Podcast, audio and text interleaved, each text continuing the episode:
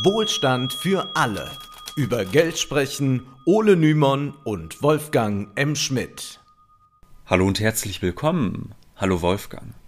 Hallo Ole. Wir wollen uns heute damit befassen, wie die Zentralbanken dieser Welt gegen die Inflation kämpfen. In den USA liegt die Inflationsrate bei über 8 Prozent. Der Preisanstieg gegenüber dem Vorjahr ist also immens. Auch in der Eurozone liegt die Inflationsrate bei über 8% und damit so hoch wie seit Jahrzehnten nicht mehr. Wie also darauf reagieren? Die Federal Reserve Bank in den USA hat in den vergangenen Monaten bereits Zinserhöhungen durchgesetzt und der Fed-Chef Jerome Powell ist bereit, über weitere Zinserhöhungen nachzudenken. Auch die Kollegen in Frankfurt ziehen nun nach. Die Europäische Zentralbank hat ihre milliardenschweren Anleihekaufprogramme am 1. Juli beendet und zusätzlich Zinsschritte in diesem Monat und eventuell auch im September in Aussicht gestellt. Wir sprechen hier über die erste Zinsanhebung seit mehr als zehn Jahren. Zuletzt wurden im Jahr 2011 die Leitzinsen durch die EZB angehoben. Heißt, die Politik des lockeren Geldes scheint an ihr Ende zu kommen. Die Zinsen sollen erhöht und damit Kredite teurer gemacht werden.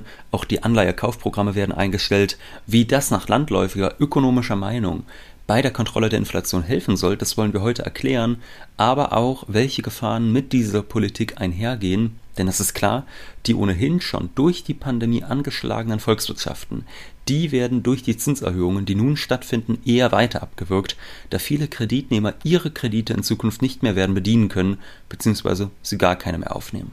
Das ist, wenn man so will, der Kollateralschaden, den die Zentralbanker für nötig halten, um die Inflation unter Kontrolle zu bekommen. Die Zentralbanken stecken also in einer Zwickmühle, um die es gleich ausführlicher gehen soll.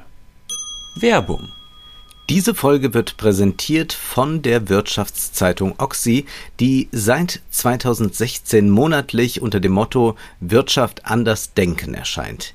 In jeder Ausgabe widmet sich Oxy einem bestimmten Thema, etwa Boden, Infrastruktur oder Körper und schaut, was der Kapitalismus damit macht und wie man es anders machen könnte. Oxy ist damit ein Angebot an all diejenigen, die nicht mehr hören wollen, dass es zur herrschenden Wirtschaftsweise und zur neoliberalen Theorie keine Alternative geben würde.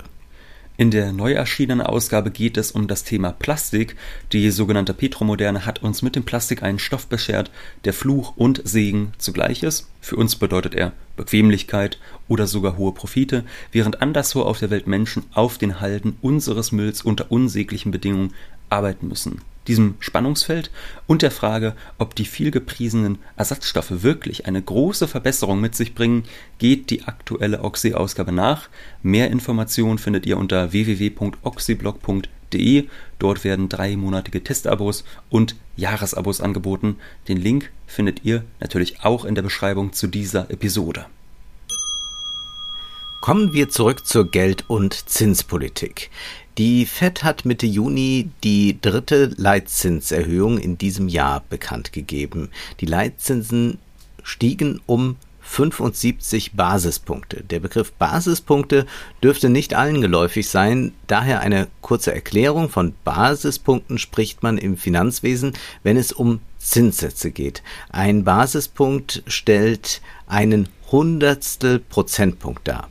Das heißt in unserem Fall eine Erhöhung der Zinssätze um 75 Basispunkte kommt einer Zinserhöhung um 0,75 Prozent gleich. Die Leitzinsen der FED, zu denen sich Banken dann also bei der FED Liquidität beschaffen können, steigen auf 1,5 bis 1,75 Prozent. Das ist schon mal ein ordentlicher Sprung, aber auch dabei soll es nicht bleiben. Weitere Zinserhöhungen stehen im Raum. Am Jahresende soll ein Zinsniveau von immerhin 3,4 Prozent erreicht sein, also eine gigantische Erhöhung, wenn wir bedenken, dass die Fed die Märkte über Jahre hinweg mit billiger Liquidität versorgt hat, ganz besonders natürlich während der Corona-Krise, aber auch schon zuvor. In Europa, da zeigt man sich zögerlicher, dort will man die Leitzinsen in Anführungszeichen nur um 25 Basispunkte, also um 0,25 Prozent anheben, behält sich aber weitere Zinsschritte im September vor, falls man damit die Inflation nicht in die Knie bekommt. Die EZB muss natürlich noch ganz andere Probleme berücksichtigen als die Fed, denn die EZB ist mit ihrer Geldpolitik für ökonomisch ganz unterschiedlich starke Volkswirtschaften verantwortlich und welche Probleme das mit sich bringt, das werden wir später nochmal behandeln. Die Inflation in den USA ist zwar ähnlich hoch wie in Europa, hat jedoch mitunter andere Ursachen. Das zeigt bereits ein Blick auf die sogenannte Kerninflationsrate. Bei der Messung der Kerninflationsrate werden Waren, die sehr großen Preisschwankungen unterliegen, also Lebensmittel und Energie, ausgeklammert. Und hier sehen wir eine große Differenz zwischen den USA und dem Euroraum. Während die Kerninflationsrate in Deutschland und in den restlichen Eurozonenländern bei unter 4% lag, lag sie in den USA bei über 6%. Das heißt, dass die Inflation in den USA weniger stark durch die Energiepreise getrieben ist, auch wenn diese natürlich in Amerika eine große Rolle spielen. Aber Amerika ist ja sehr unabhängig geworden, was Energie anbelangt. Man exportiert Energie äh, durch Fracking, äh, durch viele andere weitere Technologien, äh, hat man nicht mehr so sehr diese Verpflichtung mit anderen Ländern zu kooperieren und kann da jetzt äh, sehr sein eigenes Ding machen und so die Preise äh, sehr viel einfacher niedrig halten. Ja, wenngleich auch natürlich in den USA es immer noch eine Energiekrise gibt, die ist nur nicht so groß wie in Europa.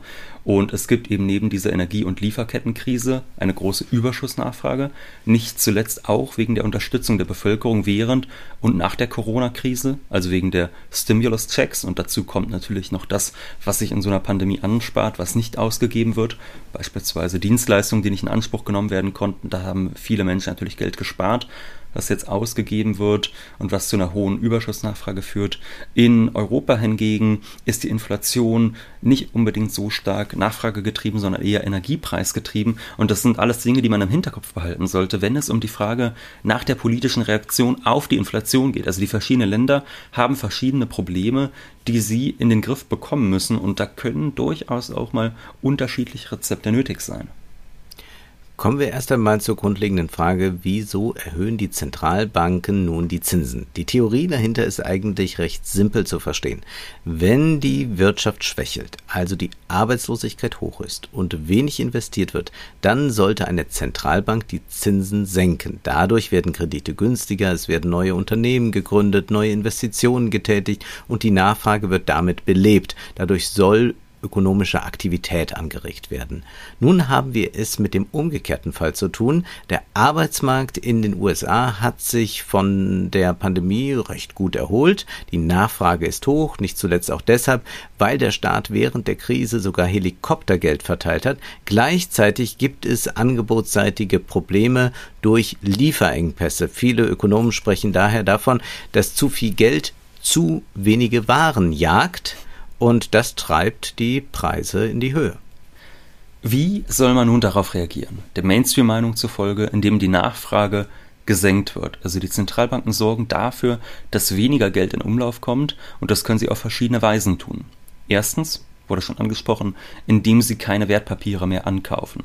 In den letzten Jahren haben die großen Zentralbanken, privaten Banken eine Menge Wertpapiere abgekauft, sowohl staatliche als auch private Anleihen. Das haben die Zentralbanken gemacht, um neues Geld in Umlauf zu bringen, da die Inflation deutlich unter der eigentlich anvisierten Rate lag. Das ist was, was man jetzt vielleicht auch nicht unbedingt vergessen sollte. Die EZB hatte ja immer das Ziel, bei knapp unter 2% Inflation zu landen und ist immer weit darunter gelandet. Und da hat man also immer wieder Wertpapiere gekauft von Banken in der Hoffnung, durch neu geschaffenes Geld für mehr Kreditvergabe zu sorgen, für mehr ökonomische Aktivität, dass mehr Geld in Umlauf kommt und die Inflation ein bisschen höher ist.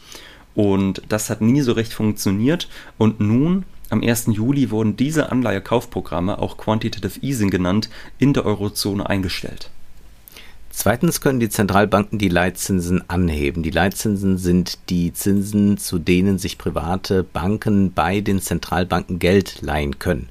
Wir haben ja ein mehrstufiges Geldsystem. Das heißt, dass die privaten Banken ein Konto bei der Zentralbank haben. Und um selbst Kredite vergeben zu dürfen, müssen die Banken über Zentralbankguthaben verfügen. Die Zinsen darauf werden von den Zentralbanken festgesetzt.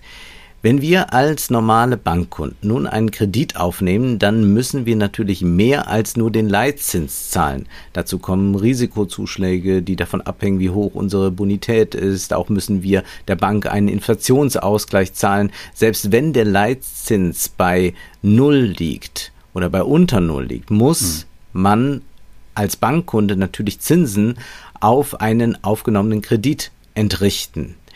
Das kann aber sehr wenig sein. Also das war Ende 2021, auch noch Anfang 2021, äh, wenn man vielleicht ein Haus bauen wollte und entsprechend liquide auch war, also Sicherheiten im Hintergrund hatte, dass es jetzt kein riskantes Geschäft ist für die Bank, dann äh, war das für 0,9 Prozent möglich.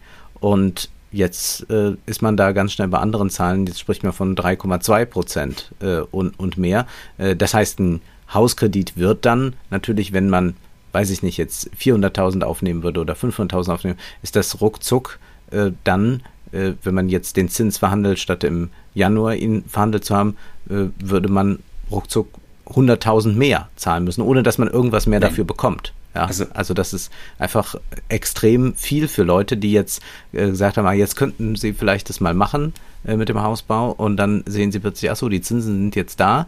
Oh, das bedeutet ja, dann kostet mein Haus insgesamt 100.000 Euro mehr, ohne dass ich da hm. einen Balkon vom Meer bekomme oder so. Ja, beziehungsweise äh, zumindest also einfach nur mal auf ein Jahr runtergerechnet. Das kann man jetzt einmal durchgehen, wenn man mhm. sagt, ja. statt äh, 1% hat man 3% Zinsen, also 2% Zinsanstieg. Das heißt ja einfach bei einem Haus von 500.000, ne, 1% von 500.000 sind 5.000 Euro. Das heißt, 2% Zinsanstieg bedeutet 10.000 Euro mehr, die man pro Jahr für einen Kredit entrichten muss. Also das ja. sind einfach die Zahlen, über die wir hier sprechen. Also das sind richtig hohe Summen. So. Ja. Und das heißt jetzt wirklich, also die Fed und die EZB werden in Zukunft Liquidität nur gegen höhere Zinsen zur Verfügung stellen. Also es werden Kredite verteuert, was dazu führt, dass viele Investitionen von Unternehmen nicht getätigt werden, aber auch Konsumenten, die Konsumkredite aufnehmen, die werden merken, dass sie sich ihre Kredite gegebenenfalls nicht mehr leisten können, sodass auch sie ihre Nachfrage herunterschrauben müssen, und die so gesenkte Nachfrage, die soll dann dafür sorgen, dass ein neues Gleichgewicht entsteht, sodass die Preise sinken. Und man sieht jetzt schon, auch an dem Beispiel, was wir eben gegeben haben, was für ein Problem sich daraus ergibt aus der Politik. Die erwünschte Inflationsbekämpfung, die geht natürlich auf Kosten der wirtschaftlichen Entwicklung. Also im schlimmsten Fall können die Zinserhöhungen sogar dazu führen, dass eine Rezession herbeigeführt wird, dass es Unternehmen pleite gehen, dass Menschen ihren Arbeitsplatz verlieren, dass sie ihren Hauskredit nicht mehr bedienen können und so weiter und so fort.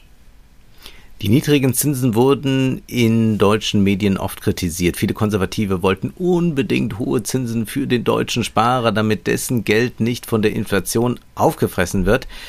Dabei waren die niedrigen Zinsen für sehr viele Menschen hilfreich, etwa wenn sie ein eigenes Haus bauen oder kaufen wollten, da viele Menschen mit einem Hauskredit variable Zinssätze haben, äh, sich ihre Zinsen also nach den Zinsen auf den Geldmärkten richten, kann es durchaus passieren, dass viele Menschen nun hart getroffen werden. In der Regel ist es ja so, dass Familien, die ein Haus bauen, eine Zinsbindung von zehn Jahren festlegen. Und nehmen wir mal an, die haben das jetzt gemacht 2013 oder so, mhm. als äh, die Lage super war.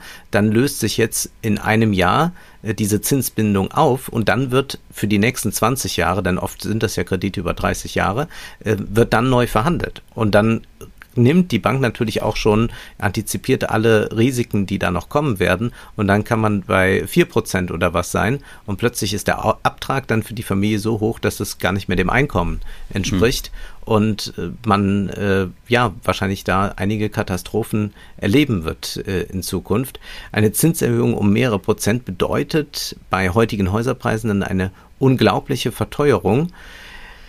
Da können gut und gerne fünfstellige Summen pro Jahr, du hast es schon vorgerechnet, auf die Häuslebauer zukommen. Wir dürfen also gespannt sein, ob der Markt in Zukunft in eine Krise gerät. Die Finanzkrise 2008 nahm ihren Ausgangspunkt ja auch darin, dass Kreditnehmer mit geringer Bonität ihre steigenden Immobilienzinsen nicht mehr bedienen konnten. Also es kann durchaus sein, das muss man jetzt nochmal sagen, dass mhm. Zinserhöhungen die Preise etwas senken werden. Die Frage ist nur, welcher Preis muss dafür bezahlt werden? Also wenn durch hohe Zinsen Unternehmen ihre Kredite nicht begleichen können, wenn Menschen arbeitslos werden, dann haben diese weniger Einkommen zur Verfügung die Nachfrage sinkt und das kann auch durchaus die Preise senken.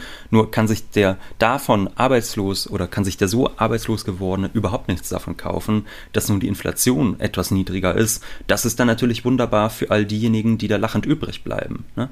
Also mhm. ähm, ich werde jetzt zum Beispiel meinen Arbeitsplatz hier nicht verlieren bei Wohlstand für alle. Ich werde dann vielleicht sogar wirklich minimal niedrigere Preise äh, dadurch haben und dann kann ich mich freuen. Aber ansonsten ist, geht das natürlich auf Kosten sehr vieler Menschen und das schaut derzeit alles danach aus, dass die Inflationsbekämpfung vor allem auf Kosten derjenigen gehen wird, die ohnehin wenig haben. Also das merken wir in Deutschland schon in der Diskussion. Hier wird, obwohl die Gewerkschaften ja wirklich alles andere als stark sind, schon die Angst vor einer Lohnpreisspirale geschürt.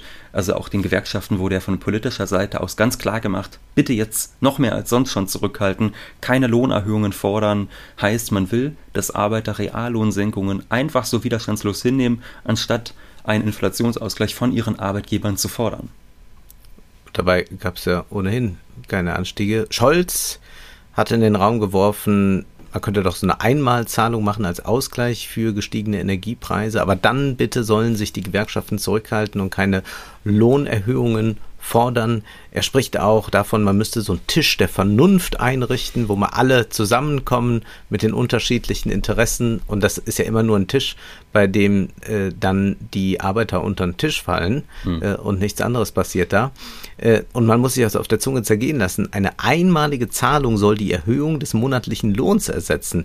Äh, das kann natürlich nur zulasten der Verbraucher dann auch gehen. Dabei könnte man politisch anders reagieren. Wenn es tatsächlich Knappheiten gibt, könnte man von politischer Seite auch bewusst rationieren, so dass auch im Winter alle heizen können. Ja, es kam ja auch die Idee auf, man könnte den Preissteigerungen durch Übergewinnsteuern entgegenwirken. Dabei sollen Unternehmen, die die Krise nutzen, um die Preise zu erhöhen und die Profite stark zu steigern, besonders besteuert werden, damit sie gar keinen Anreiz mehr haben, die Preise zu erhöhen. Auch das würde wahrscheinlich keinen riesigen Effekt haben, also da sollten wir realistisch sein. Natürlich nutzen Unternehmen so eine Krise gerne, um die Preise zu erhöhen, selbst wenn sich die Kosten noch gar nicht wirklich erhöht haben. Das konnten wir zu Beginn des Krieges sehen, als die Raffinerien große Extraprofite eingesagt haben, da haben die einfach die Preise erhöht, so frei nach dem Motto, naja, wenn jetzt Krieg ist und auch Sanktionen verhängt werden, dann ist doch logisch, dass die Sachen teurer werden, obwohl ihre Kosten eigentlich noch gar nicht gestiegen waren. Ja, das gibt es. Es ist auch kritikwürdig, aber es ist unwahrscheinlich, dass ein Großteil der Preise dauerhaft in dieser Form hochgetrieben wird. Das ist die eine Seite. Andererseits muss man auch festhalten, es ist schon sehr interessant, wie kategorisch Maßnahmen wie zum Beispiel eine Übergewinnsteuer oder auch Preiskontrollen, wie solche Maßnahmen in Deutschland abgelehnt werden, während man es andererseits für das Selbstverständlichste von der Welt hält, dass Bürger sich in einigen Monaten vielleicht das Heiz nicht mehr leisten können. Man muss auch festhalten, wenn beispielsweise gesagt wird, die Löhne dürfen jetzt nicht steigen, das ist ja de facto eigentlich eine Preiskontrolle. Ja, das ist eine Preiskontrolle ja. bei den Löhnen, die da angesetzt wird. Ja. Und da ist es natürlich völlig in Ordnung, das zu tun. Ja, der Preis der Arbeit ist natürlich was ganz, ganz anderes. Ja. Da können wir mal durchgreifen und dann noch ein paar äh, Tipps geben. Das finde ich ja auch immer diese Politiker, also Habeck hat das ja jetzt auch gemacht ja. mit äh, Duschen und so. Also als wüssten Leute, die wenig Geld haben, nicht, wie man Geld spart. Mhm. Also als, als wären das Leute, die den ganzen Tag äh, den Kühlschrank auflassen und, und, ja. und, und, und was weiß ich. Also das ist und bei ja, offenem Fenster heizen. Ja. ja, und die und die duschen stundenlang und nehmen, nehmen große heiße Bäder. Also das ist einfach uh, unmöglich, äh, was diese Leute sich da äh, zurecht fabulieren. Da muss man naja. wenigstens sagen, also äh, Olaf Scholz ist da ehrlich. Also auf die Frage, äh, ob er einen Tipp zum Sparen hat, hat er einfach nö gesagt. Äh, das war dann vielleicht sogar noch etwas sympathischer.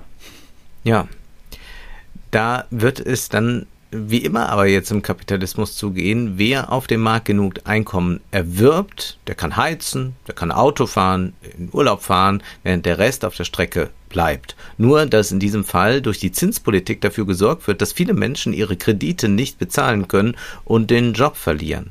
Aber das ist dann eben der Kollateralschaden, den man von politischer Seite aus einfach so hinnimmt. Es gibt übrigens noch einen weiteren gewünschten Effekt der Zinsanhebung durch die EZB. Durch die höheren Zinsen wird der Euro für Anleger attraktiver. Dadurch gewinnt der Euro an Wert, wodurch Energieimporte für europäische Länder günstiger werden. Ob das einen nennenswerten Effekt hat, werden wir erst im Nachhinein beurteilen können. Ja, du hast eben über Kollateralschäden gesprochen, Wolfgang, und diese werden sicherlich bei den Unternehmen und Arbeitern liegen. Es könnte aber noch weitere Kollateralschäden geben, nämlich die ohnehin schon angeschlagenen Volkswirtschaften der Eurozone, also die sogenannten Krisenstaaten. Wir haben vorhin schon über hm. die Anleihekaufprogramme der EZB gesprochen und diese dienten ja nicht einfach bloß dazu, das Bankensystem mit Liquidität zu versorgen. Es war ja nicht das einzige Ziel, sondern es ging auch darum, die Krisenstaaten zu unterstützen. Das haben ja viele Konservative in den letzten Jahren kritisiert kritisiert, dass es sich um monetäre Staatsfinanzierung handle, dass also die EZB entgegen ihrem Mandat die Staaten mit frischem Geld aus der Druckerpresse unterstützt. Man muss festhalten, da haben die Konservativen recht gehabt. Eigentlich ist de facto genau das passiert. Die EZB, die darf Staaten eigentlich nicht direkt unterstützen, also ihnen ihre Staatsanleihen abkaufen. Und deshalb hat die EZB die privaten Banken dazwischen geschaltet und diesen privaten Banken Anleihen von Krisenstaaten abgekauft, damit wiederum die Banken mit dem neuen Geld neue Staatsanleihen kaufen konnten. Und hätte die EZB das nicht getan und hätten sich die Staaten ohne Hilfe der EZB auf den privaten Finanzmärkten verschulden müssen, dann hätten die Krisenstaaten hohe Zinsen zahlen müssen und nur durch das Eingreifen der EZB war den privaten Akteuren klar, dass sie sich keine Sorgen machen müssen, weshalb sich Italien und Griechenland billig verschulden konnten. Das könnte nun vorbei sein. Die sogenannten Zinsspreads sind in den letzten zehn Jahren nur durch die Intervention der EZB klein gehalten worden. Als Zinsspread bezeichnet man die Differenz zwischen den Zinsen, die verschiedene Länder auf ihre Staatsanleihen zahlen müssen. Eine ökonomische Macht wie Deutschland zahlt kaum oder sogar negative Zinsen auf Bundesanleihen, während Italien oder Griechenland ohne Intervention der EZB hohe Zinsen zahlen müssen. Im Zuge der Eurokrise wurde klar, dass die Zinsen für Krisenländer enorm ansteigen, außer wenn die EZB Anleihekaufprogramme startet. Diese Politik wurde 2012 von Mario Draghi und in den folgenden Jahren immer wieder damit begründet, dass nur so ein Auseinanderbrechen des Währungsraumes verhindert werden könne. Heißt also, auch für die innereuropäische Politik könnte die neue EZB-Politik negative Folgen haben. Also da werden sicherlich wieder die alten Diskussionen aus Zeiten der Eurokrise aufflammen, beziehungsweise die sind ja eigentlich nie ganz weg gewesen, diese Diskussion. Also diese Klischees vom faulen europäischen Südländer, der auf deutsche Kosten lebt und so weiter und so fort. Das sind ja alles äh, Diskussionen, die wir permanent hatten und die jetzt sicherlich nochmal neu aufkommen werden. Es kann durchaus sein, dass die Krisenstaaten wieder zu Sparpolitik, zu Austerität, zu Privatisierungen genötigt sein werden, damit sie ihren Staatshaushalt finanzieren können. Und das werden wir natürlich hier im Podcast kritisch im Blick behalten. Das grundlegende Problem jedenfalls, dass eine Ich bin auf jeden Fall dann gespannt auf die Loblieder auf Europa. Ja. Da freue ich mich jetzt schon drauf. Ja, da können wir uns auch Da stehen wir wieder alle zusammen. Ja, das wird man dann, wie es bei uns sonst ja auch oftmals der Fall ist, nur mit Zynismus ertragen können. Ja. Das grundlegende Problem, dass eine Energiekrise herrscht, dieses Problem wird jedenfalls durch eine Anhebung der Zinsen nicht im geringsten berührt. Man hat so ein bisschen den Eindruck, als würde diese ökonomische Lehrbuchweisheit, Inflation hoch, ja, da müssen auch die Zinsen hoch, als würde die umstandslos umgesetzt und der aktuellen Lage übergestülpt, ganz ohne genügend auf die negativen Konsequenzen zu achten. Auch sonst bekommt man mitunter den Eindruck, dass alte Ideen weiter vorherrschen, selbst wenn sie mittlerweile als überholt gelten. Kürzlich konnten wir beispielsweise erleben, dass die Phillips-Kurve in den Köpfen mancher renommierter Ökonomen immer noch sehr, sehr präsent ist. Über die Phillips-Kurve haben wir in den Folgen 140 und 141 gesprochen. Die Phillips-Kurve postuliert ja einen Zusammenhang zwischen Inflation und Arbeitslosigkeit. Demnach kann man nicht niedrige Arbeitslosigkeit und niedrige Inflation zugleich haben. Wir haben damals schon erklärt, dass das zwar theoretisch Sinn ergibt, empirisch jedoch widerlegt ist. Niedrige Inflation und niedrige Arbeitslosigkeit können durchaus gleichzeitig existieren. Ja, die Phillips-Kurve lebt in den Köpfen vieler Ökonomen dennoch unbeirrt weiter, wie neulich Larry Summers, der ehemalige Finanzminister der USA, beeindruckend unter Beweis stellte. Er sagte in einer Rede folgendes. Wir brauchen fünf Jahre mit einer Arbeitslosigkeit von über fünf Prozent, um die Inflation einzudämmen. Mit anderen Worten, wir brauchen zwei Jahre mit siebeneinhalb Prozent Arbeitslosigkeit oder fünf Jahre mit sechs Prozent Arbeitslosigkeit oder ein Jahr mit zehn Prozent Arbeitslosigkeit. Also von wegen, die Phillips-Kurve ist tot, man kann eher sagen, by God, it's the Phillips Curve with a steel chair. Sie ist wieder da. Ja, man müsste äh, mal äh, der amerikanischen Industrie oder auch hier so der deutschen Industrie beim, beim Tag der deutschen mhm. Industrie auch mal sagen, ja, wir haben jetzt nochmal nachgeguckt, um das Ganze in den Griff zu bekommen, äh, werden jetzt alle Unternehmen, die hier sitzen, äh, das eine Jahr fünf Prozent weniger als im letzten Jahr haben, dann sechs Prozent oder mal ein Jahr zehn Prozent und dann muss man mal gucken, was dann passieren würde. Ja, dann will ich mal Herrn Russwurm in Aktion erleben. Aber hier kann man das einfach mal äh, hm. Hunderttausenden zumuten. Naja, dann schicken wir euch mal die Arbeitslosigkeit, damit bei uns das Zahlenspiel wieder stimmt. Und das stimmt ja auch dann nicht. Also es ist ja wirklich ein äh, einfach so mal erdacht ja, das ist so, äh, ja. ist auch irgendwie alles so schön, eine 7,5, 6, 10 gibt irgendwie ein, ein, ein stimmiges Bild. Ja. Also Kaufst du mir eine 10 ab? Kaufst du mir eine 10 ab, Wolfgang? Das ist ein bisschen. Hier wird, ja. Hier wird Wie bei der klar gemacht, wie groß die Bereitschaft einiger weniger Technokraten ist, die Inflation einfach dadurch zu lösen, dass man absichtlich eine Rezession produziert. Das ist sicherlich eine besonders extreme Haltung. Bei der FED und der EZB ist man da vorsichtiger, aber wir sehen hier, wie diese Krise gelöst werden soll. Da man die Angebotsseite schlecht kontrollieren kann, sorgt man dafür, dass die Nachfrage sinkt, etwa indem man Arbeitslosigkeit produziert. Wenn die nun Arbeitslosen sich dann die knappen Güter nicht mehr leisten können, sinken die Preise. Wirklich eine brillante Lösung. Man kann nur froh sein, dass Summers nicht zu den gerade amtierenden Technokraten gehört. Kommen wir nochmal zu Phillips Kurve zurück, denn kürzlich hat die Fed auf ihrer Website ein sehr interessantes Paper von David Ratner und Jay Sim veröffentlicht, das den Titel Who Killed the Phillips Curve? A Murder Mystery trägt. Und wir wollen nochmal darauf hinweisen, wie bemerkenswert das ist, dass das auf der Seite der Fed veröffentlicht wird, weil die Federal Reserve Bank in diesem Paper auch nicht unbedingt immer so gut wegkommt, beziehungsweise die geldpolitischen Vorstellungen, die man in den letzten Jahrzehnten so hatte, da durchaus kritisch hinterfragt werden. Also es ist interessant und wäre vielleicht auch hoffenswert, dass sowas mal ein paar Diskussionen da auslöst. Jedenfalls, es geht in diesem Paper um die Frage, wieso denn der Phillips-Kurven-Zusammenhang eigentlich nicht mehr nachgewiesen werden kann. Also soll heißen, wie kann es möglich sein, dass wir jetzt zum Beispiel in den letzten Jahren niedrige Inflation und niedrige Arbeitslosigkeit hatten? Liegt das nur an einer klugen Geldpolitik oder gibt es andere Ursachen? Und da heißt es im Paper, Zitat, die vorherrschende Ansicht, der sogenannte Monetarismus, behauptet, dass die Geldpolitik die Inflation kontrolliert. Die zweite Denkschule, die sogenannte Konflikttheorie der Inflation, meist von Post-Keynesianern entwickelt, geht davon aus, dass die Inflation eher eine reale als eine, als eine monetäre Ursache hat und die Ursache der Inflation im Klassenkonflikt zwischen Kapitalisten und Arbeitern zu suchen ist. Hm, das sind ja Zeilen. Also dieses Paper entspricht sicherlich kaum dem, was in Regierungskreisen Common Sense ist, auch wenn die Ökonomen methodologisch der Neoklassik treu bleiben und von einem Gleichgewichtsmodell ausgehen, denken sie eher unkonventionell. Für sie ist Inflation nicht nur ein monetäres Phänomen, wie es bei Milton Friedman heißt, sondern eines, das durch gesellschaftliche Kräfteverhältnisse bestimmt ist. Auf der einen Seite befinden sich demnach die Gewerkschaften, die einen bestimmten Anteil des geschaffenen Werts für sich bzw. ihre Arbeiter beanspruchen. Auf der anderen Seite stehen die Unternehmen, die natürlich auch eine bestimmte Profitrate erreichen wollen und dabei in Wettbewerb zu anderen Unternehmen, aber auch im Konflikt mit den eigenen Arbeitern stehen.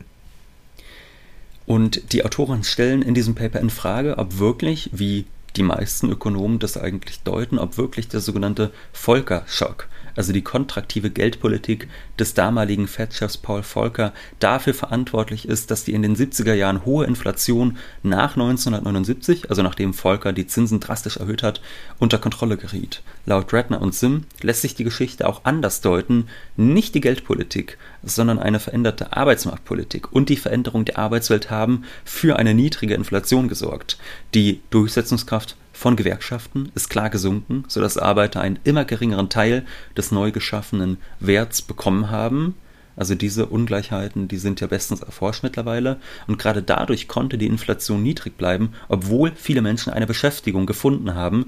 Und die Ökonomen schlagen eine neue Variation der Phillips-Kurve vor. Es gibt ja viele abgewandelte Phillips-Kurven und sie schlagen nun die Kalecki-Phillips-Kurve vor die die Inflation in ein Verhältnis zur Verhandlungsstärke der Arbeitnehmer setzt. Und man sieht dort, je geringer die gewerkschaftliche Organisation und je niedriger die Streikrate und je niedriger die ausgefallenen Arbeitstage pro Jahr, weil es eine gewisse gewerkschaftliche Macht gibt, dass viel gestreikt wird etc., desto niedriger sind auch die verhandelten Löhne, was dann natürlich auch für eine niedrige Inflation sorgt. Und das heißt, dass dann eben zum Beispiel auch eine arbeitnehmerfeindliche Politik oder eine gewerkschaftsfeindliche Politik, wie sie von einem Ronald Reagan oder von einer Thatcher betrieben worden ist, dass so eine Politik auch eine große Rolle spielen kann, natürlich dabei die Löhne zu senken und damit auch die Inflation niedrig zu halten und Inflation niedrig halten. Das klingt erstmal immer sehr positiv, was aber eben in diesem Fall dadurch erkauft worden ist, dass man äh, Reallohnsteigerungen verhindert hat.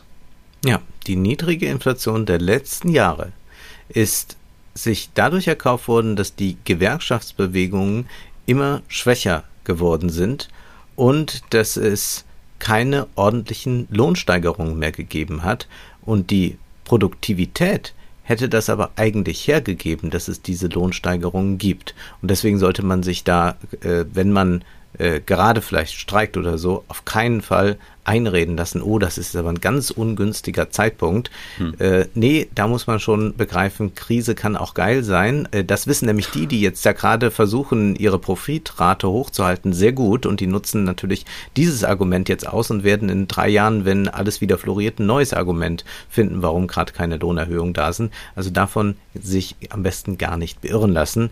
Auch jetzt sieht es nämlich danach aus, als würde die Inflationsbekämpfung einseitig zu Lasten der arbeitenden Bevölkerung gehen gehen, während den steigenden Profiten nicht der Kampf angesagt wird. Nun ist aber erst einmal Schluss für heute, denn Zeit ist Geld. Prosit. Das war Wohlstand für alle. Ihr könnt uns finanziell unterstützen über paypal.me-ole und Wolfgang oder über die in der Beschreibung angegebene Bankverbindung. Herzlichen Dank.